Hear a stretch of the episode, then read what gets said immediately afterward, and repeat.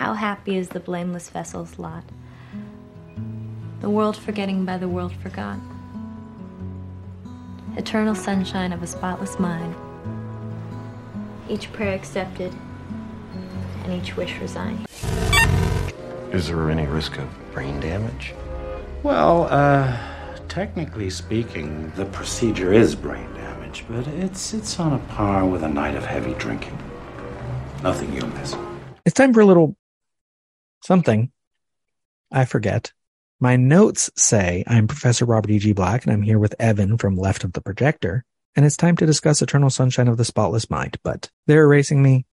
I have no memory of any of this. So Evan, take it away. Okay. Well, Eternal Sunshine of the Spotless Mind, if I can remember correctly, I can't either. they, they got me too. Oh, well, thank you for listening. Eternal Sunshine of the Spotless Minute is just one part of an existential trilogy of podcasts. It, it, it was a movie minute or a podcast minute. I guess. I did that once. I did, I did an episode of Michael Myers Minute where I was like, can I discuss this minute of the movie with behind the scenes information, with commentary, and keep it under a minute? And I edited it so it was exactly a minute with an intro and outro. And I had to talk really fast. It was crazy. And I shouldn't remember that because they would have erased it along with all my other movie knowledge and podcast knowledge, I assume. Unless you hid it somewhere. Yeah. I hid it in my shame center where I was intruded upon by Kyoko coming in to wake me up. It all ties together. We are at a house where, oddly enough, someone named Rob lives, which this set amuses me because it is, I'm fairly sure, I, in the back room of the bookstore is where they put this, which is part of why there's books everywhere Ah. on the piano and over behind the chair because the transition they did from the bookstore is basically why they put this in here. And it's why we don't see a lot of angles of this room. Yeah, you just get the staircase really We out. see the stairs, we see the piano and the chair, and that's it. So it's where Rob and Carrie live. Rob just, the dog got off his lap and now he's telling it to get off as minute 25 begins. And then we get a shot of Joel. And I only noticed as I was doing the notes this minute, I didn't notice last minute, the calendar is wrong. This movie is set in 2004. That calendar is not 2004. The days that the months start and end are wrong. I don't know what calendar it is. I didn't go that far. Jumping in from editing because apparently I couldn't even be bothered to check the obvious. This is a 2003 calendar, which would have been when they were filming. because then it amused me when they were at a wider shot and there's just a picture of their dog just pasted on the calendar, probably to cover up whatever it actually was. And the picture is not straight, like it's clearly just taped on. Joel says, right, yeah, I don't want to seem desperate. And Carrie comes back downstairs with the laundry basket. That's when we get the wider shot. And she says, Joel, why don't you just see this as a sign? Make a clean break. And she looks toward Rob, right? And we hear a second right as she's setting the laundry basket down but her mouth doesn't move as she's in the foreground of the angle on Rob. We also hear Joel moaning in the background. Rob says, all right, Joel, look, man, seriously. And he opens a drawer next to him, which there's a cigar box above. Remember he offered them a joint earlier. That's probably where he I was going to say, I assume it's inside the cigar box. he gets out an envelope and Carrie's like, Rob, he says, here's the deal. And she says, don't do that. Rob, what are you doing? No, no, no, no, no, no. And he says, what's your fucking suggestion, Carrie? What's your brilliant reason solution? I love David Cross. Yeah. And this scene is basically, it's a great marker about relationships because Rob and Carrie clearly have problems. Rob's side of the room, he has a recliner. There are headphones hanging on the lamp next to it and a folded up tray table. Like this is the place he retreats to like smoke his joints. Or maybe he's got a TV behind the, where the camera is, where he's a gamer. I don't know. This is 2004. So yeah, that could have been a thing. The other side of the room has a piano, which is not about being alone. A piano is made to be heard, fills the room. He's got headphones. And so it tells us a lot about their relationship and who they are as characters. I don't think the movie ever tells us outright that Carrie is Joel's sister, No, I just assume but that. that's what I've been operating by. yeah, I assumed it. Yeah. But they're definitely friends and they knew the couple. That's why they got this card that Rob is going to hand him. Carrie says, Oh, you're going to make this about our shit now? This isn't about us. Which of course, with relationships, of course it is. If they're going to get involved, it's going to affect their relationship as well. Yep. Whatever their problems are. Yeah, I, I made note that it was like I, I think the same as you said is it was almost like this is like a temperature check to put Clem and Joel's relationship into perspective. Yeah. because you're thinking earlier like that all they do is, is it's fight, but then like every other almost all the couples in this, there is no real. I don't know. I don't know if you want to say healthy because you could argue they are healthy, but there's no like relationship in the movie where there's not seemingly a problem. Yeah. Well, and up to this point in the movie, we've only seen sort of positive version of Joel and Clem. True, that's true. Yes. They met a few days from now for the first time. So, at last we meet for the first time for the last time. and it was awkward their conversation but they seemed to both be happy about it and so now we're getting carrie and rob as this bad version of that Yeah. Yeah. you know here's what it could be and we get a great angle on joel sitting on the stairs because he's confused but he's listening and when carrie walked past him he's got his hand holding onto the railing really tight but he looks like a little kid watching his parents argue I thought the same thing. It's like he, he feels like you're you're sitting at the top of the stairs while there's action downstairs, and you're like you're looking down over the the top Uh-huh. of the the thing. Yeah, And then Rob says, I agree. It's not about us. It's about Joel, who's an adult. Okay. Not mama Carrie's kid. But in this moment, he feels like their kid. That's the way the scene is framed. His parents are fighting and he's over there not understanding why. like the prelude to when he's like the little kid under the table with his mother. Yeah. And Rob takes a card out of the envelope. Carrie throws the unfolded laundry at Rob, one piece at a time. And he's like, what are you? And she says, that's your laundry. I love this scene. And then we get an angle on Joel again as Carrie leaves and goes up the stairs. And that's where Joel's holding onto the railing really tight. And Rob says, that's great. That's good. And he holds out the card and he, he turns it in his hand, like just to make sure Joel notices. And Joel comes over and takes it and then holds it up by the lamp to look at it. And Rob is blurry in the background, but this is basically just a focus pull, Yeah, not the plastic sheet that they use in other scenes. And the camera rises to Joel as he's looking at this card, which means Rob is no longer in the scene visually.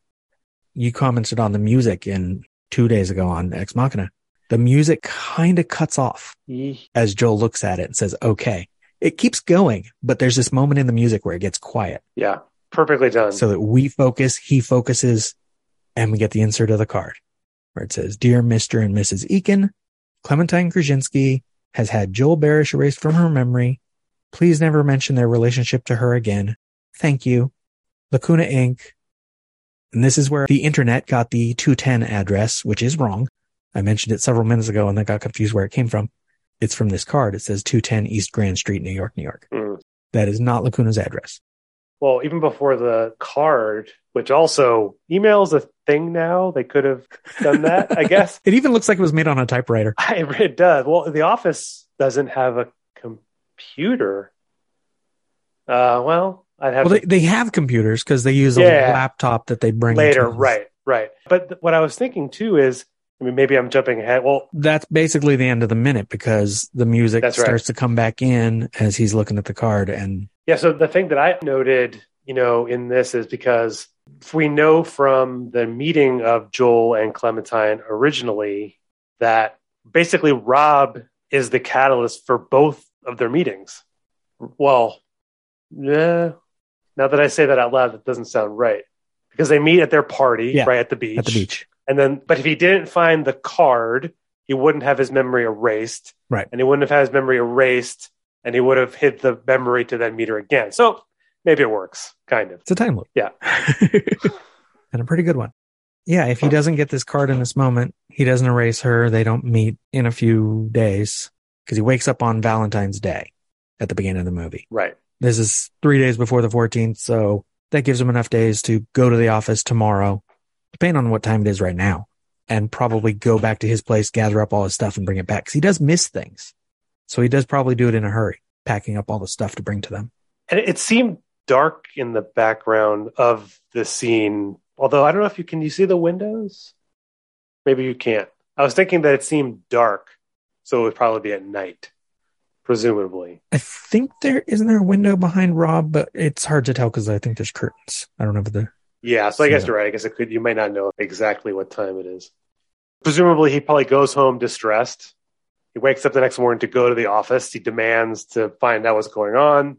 They give him he, his, he might even call him before he leaves Rob and Carrie's. yeah, You know, they got a phone. right. And then he's probably, when we see him in the office, what, next minute? It's probably first thing in the morning Yeah. because he wants to get this, find out what this is and see if this is real. It's such a ridiculous. Every time I watch this movie, based on the era of it not being, you know, the 80s or 90s, like I said, with no email, it's such a ludicrous thing where they're sending out these like cards. Uh-huh. How do you know you're sending it to everyone? And, you know, How do you know the right people, people open can them? leave their cards. Yeah, exactly. Like you get, how much mail do you get that you just like, this is crap, throw in the trash? You know, you don't know what it yeah, is. Lacuna Ink. I don't know what that is. I'm throwing that away. it sounds like a marketing scam. Yeah. You're sending them out. You could go to your friend's house. You've been to your, you know, someone's house and they have their mail kind of just from that day sitting out. You could, you're not going to open your friend's mail, I hope, but you might see it sitting there. So I don't know. Well, yeah, Joel saw Frank's mail at the mailroom at the apartment. Do you see the return? It says Lacuna in the corner. Yeah. okay. So it does. Yeah. So it just seems like a crazy, it,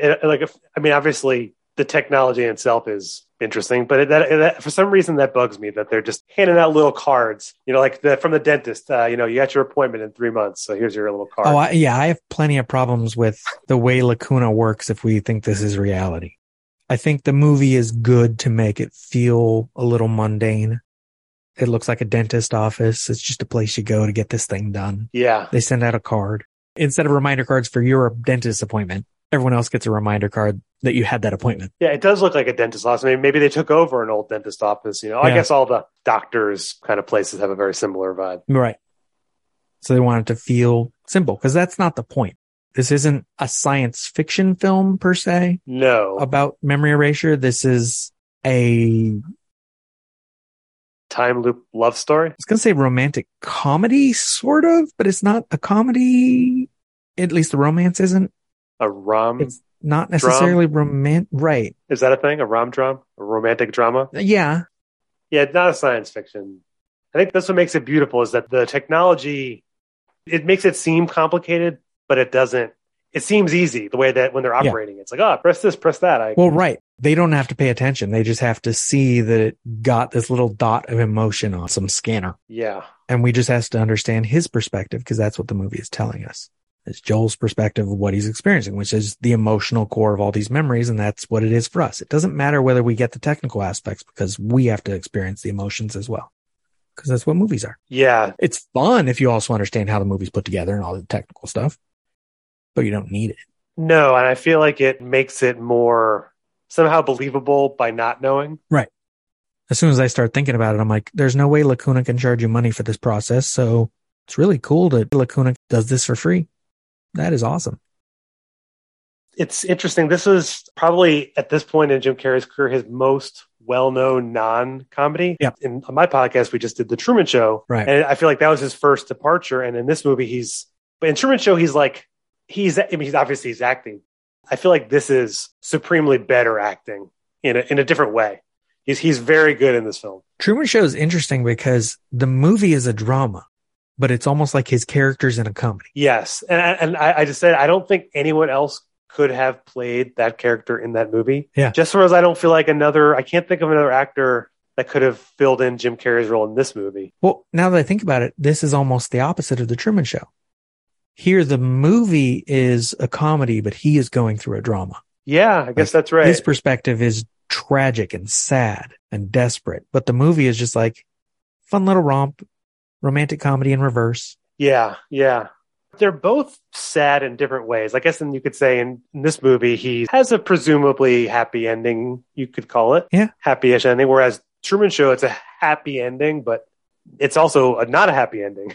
They both have Well, a right. weird, yeah. You know, it's Both have that ambiguity at the end. fade to black. we're not sure. He goes out that door or starts a new relationship with Clem here. We're not sure how that's going to go. We can guess here. It's going to be really weird over on the Truman Show.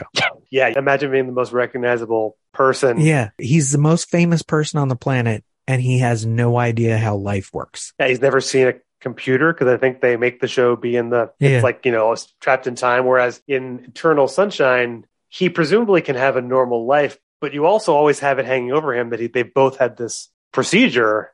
Which I, I love the the playing of the tapes, you know, in the movie. Yeah. I think it's such another airing of like relationship grievances or Well, right. I think they will have a better chance the second time. absolutely It might not be successful, but it will be better. right because they can pre- predict. And if the if there's enough detail on the tapes, it could be really good for them, almost like therapy.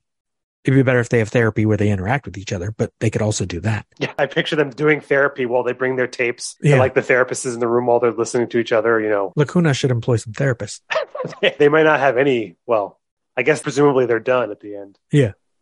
Well, or they're so famous they get tons of business now. I don't know. True. Yeah. I imagine now the second go around, like the hard parts where your partner now, like Clem does something that Joel doesn't like. And he's like, should I have warned myself about that one? Like he's keeping notes. What do I want to put on the tape next time? And that's not healthy. No. You don't want to have the option of erasing people in that regard because then you're just keeping a list.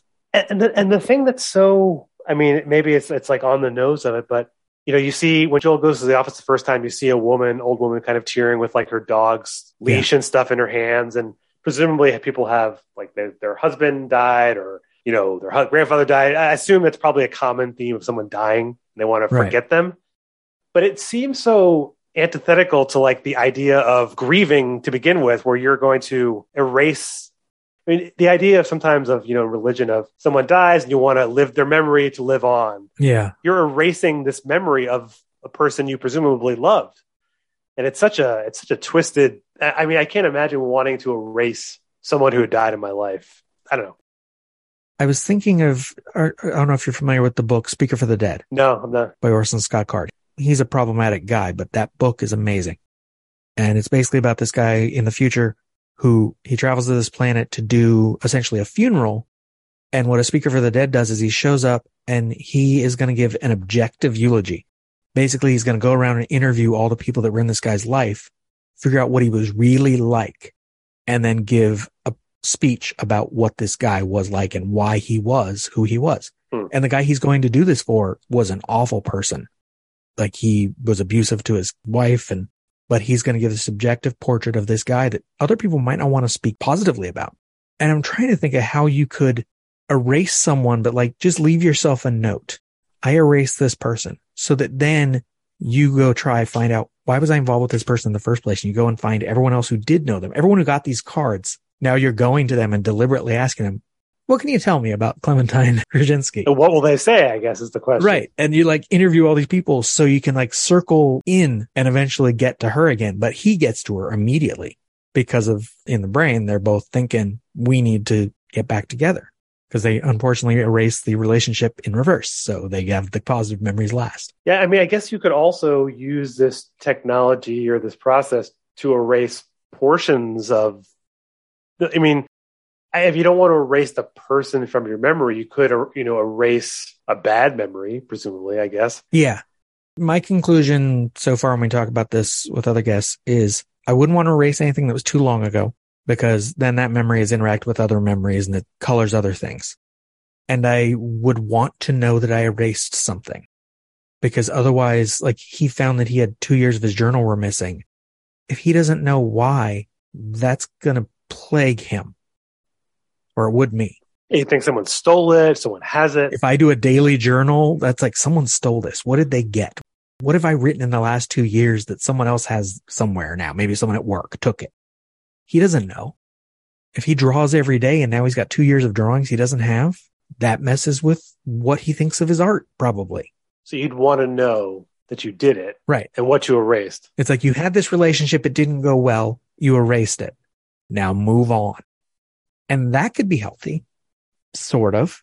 You're probably going to make the same mistakes with the new relationship, but you're probably going to do that anyway Yeah. because you're still you. Yeah, you're predisposed. Yeah. I mean, that, that's why you don't know if the relationship would succeed is are they inevitably going to fall back on the same behavior? Maybe they will, but maybe knowing what that behavior was from their tapes, you actively stop that behavior. Yeah. Like if you know that there's a behavior your partner doesn't like, you might try and stop yourself from doing it. And over time, you might do it. Yeah. That's where the tapes are useful. Yeah. They know what did they think of each other. It's interesting that Joel might actually be changed more fundamentally though, because, because he tries to hide, he has that childhood memory of being bathed in the sink erased. He has that memory of being bullied into hitting that bird erased. He has that memory of being caught masturbating erased. Yeah. And so what does that change of how he thinks of his whole childhood now too? And does that change how he behaves in the present? Or does he end up still being the same person? Yeah, like do those singular events change your course? Yeah. It's like if you just erased a random memory, does that change who you are? I mean, the bird one feels like of all those feels like the most important. Yeah, that might be the reason that he is sort of a loner who just sits around and draws and writes in a journal all the time. I don't know. Yeah, it could change his personality. Yeah. But you don't you only see what? One full day of him in the new present. Sort of two, but we don't see all of either one. So you don't know how his Because their date on the ice is the night after the day that they first met. But maybe the scene where he goes into the hallway to chase after he might not have done before. Yeah. Because he's very shy and he is afraid. Yeah, maybe the bullying incident being erased was good for him. Hmm. Maybe he wouldn't have made that step. Or the fact that she's now in whatever version of that memory is still in his head changed the way he interacts with it. So he's even going to be more attached to her. It's going to be fun when I get to those scenes again. Yeah. when I think of it in that way, it's uh those I never thought of like how those memories would interact because like you're erasing things, but he erased things you weren't supposed to. Right. part of their process. Well, that's like when she asked him when they where they were on the ice and she asked him to name the constellations. And there's this pause, and I'm like, what if he doesn't know any constellations anymore? Because she always asked him about constellations. See, I, I thought he didn't. I mean, you do have that split moment where you think he's not going to remember or know. Yeah. And I'm wondering if maybe he literally doesn't remember any actual constellations. So fortunately, he's creative. He's able to make one up, but maybe he doesn't remember them because they were erased, just like he doesn't remember Oh My Darling Clementine, Yeah. Huckleberry Hound and all that. That freaked her out. I feel like he's like, "What? You don't know this song?" Yeah. Cause when they meet the first time, which we'll see at the end of the movie, he immediately does make a comment on her name, Yeah, but it's cute.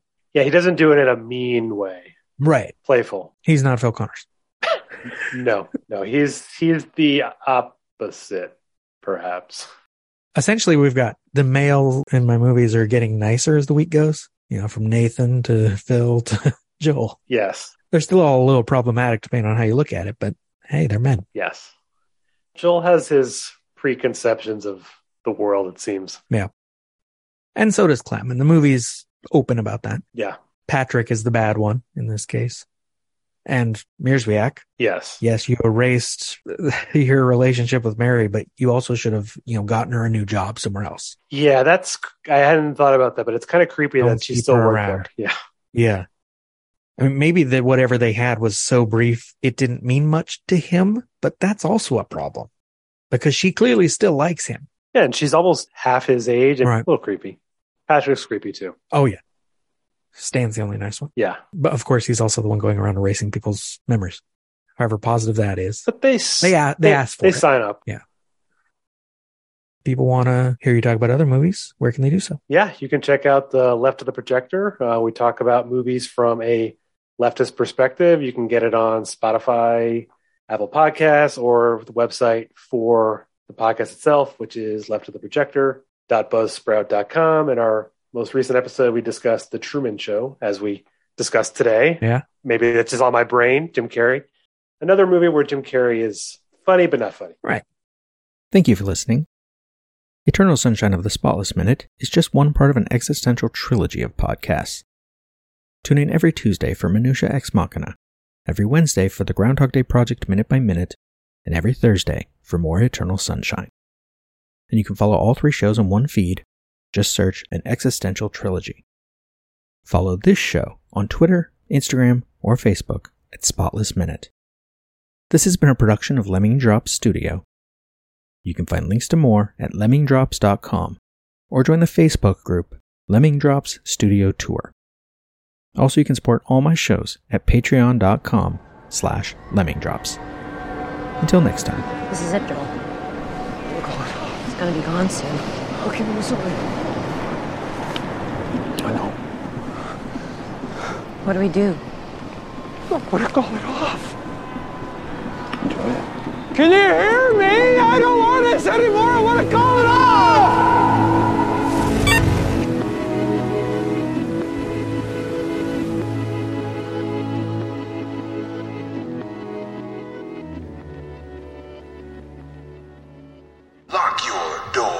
Bolt your windows, and Welcome to Michael Myers Minute, where we delve into the 1978 horror classic Halloween one minute at a time. I'm your host, Robert Black. Minute 65, Bob goes to get beers. Bob, be right back. Don't get dressed. He leaves. Second 6 to 21, Linda gets comfy like a cat. Cut to interior hallway. Bob walks past a big painting of a cat and enters interior Wallace kitchen. Walks toward the sink, doubles back, realizing where the refrigerator is. Bob, 1, is drunk. 2, has never been to the Wallace house. 3, both. He opens the refrigerator, takes out two beers. Opens the cupboard, finds a can of peanuts. In the script, Bob gathers the food and beer into his arms. He shuts out the light with his elbow. He turns to leave the doors. Wham, he steps into a chair, knocking him backwards. The beer falls on the floor along with the chips and the peanuts. Bob leans down to pick them up. Bob, god damn it. Another angle. Bob has his head down, intent on cleaning up the mess. There's a slam from across the kitchen. Bob looks up. As scripted, there's too much going on. Grabbing the chips and the peanuts is a comedic moment. Dropping the beer is the punchline. The film doesn't need all that. Second 46. The back door of the kitchen slowly swings open as if it has been slammed shut and the bolt didn't catch. Bob walks over to the door. Bob, Annie, and the minute ends. That is all for minute 65. Michael Myers Minute is a production of Lemming Drops Studio. You can find more content at LemmingDrops.com. Stalk me on Twitter and Facebook at Myers Minute or Instagram Michael Myers Minute. Till next time.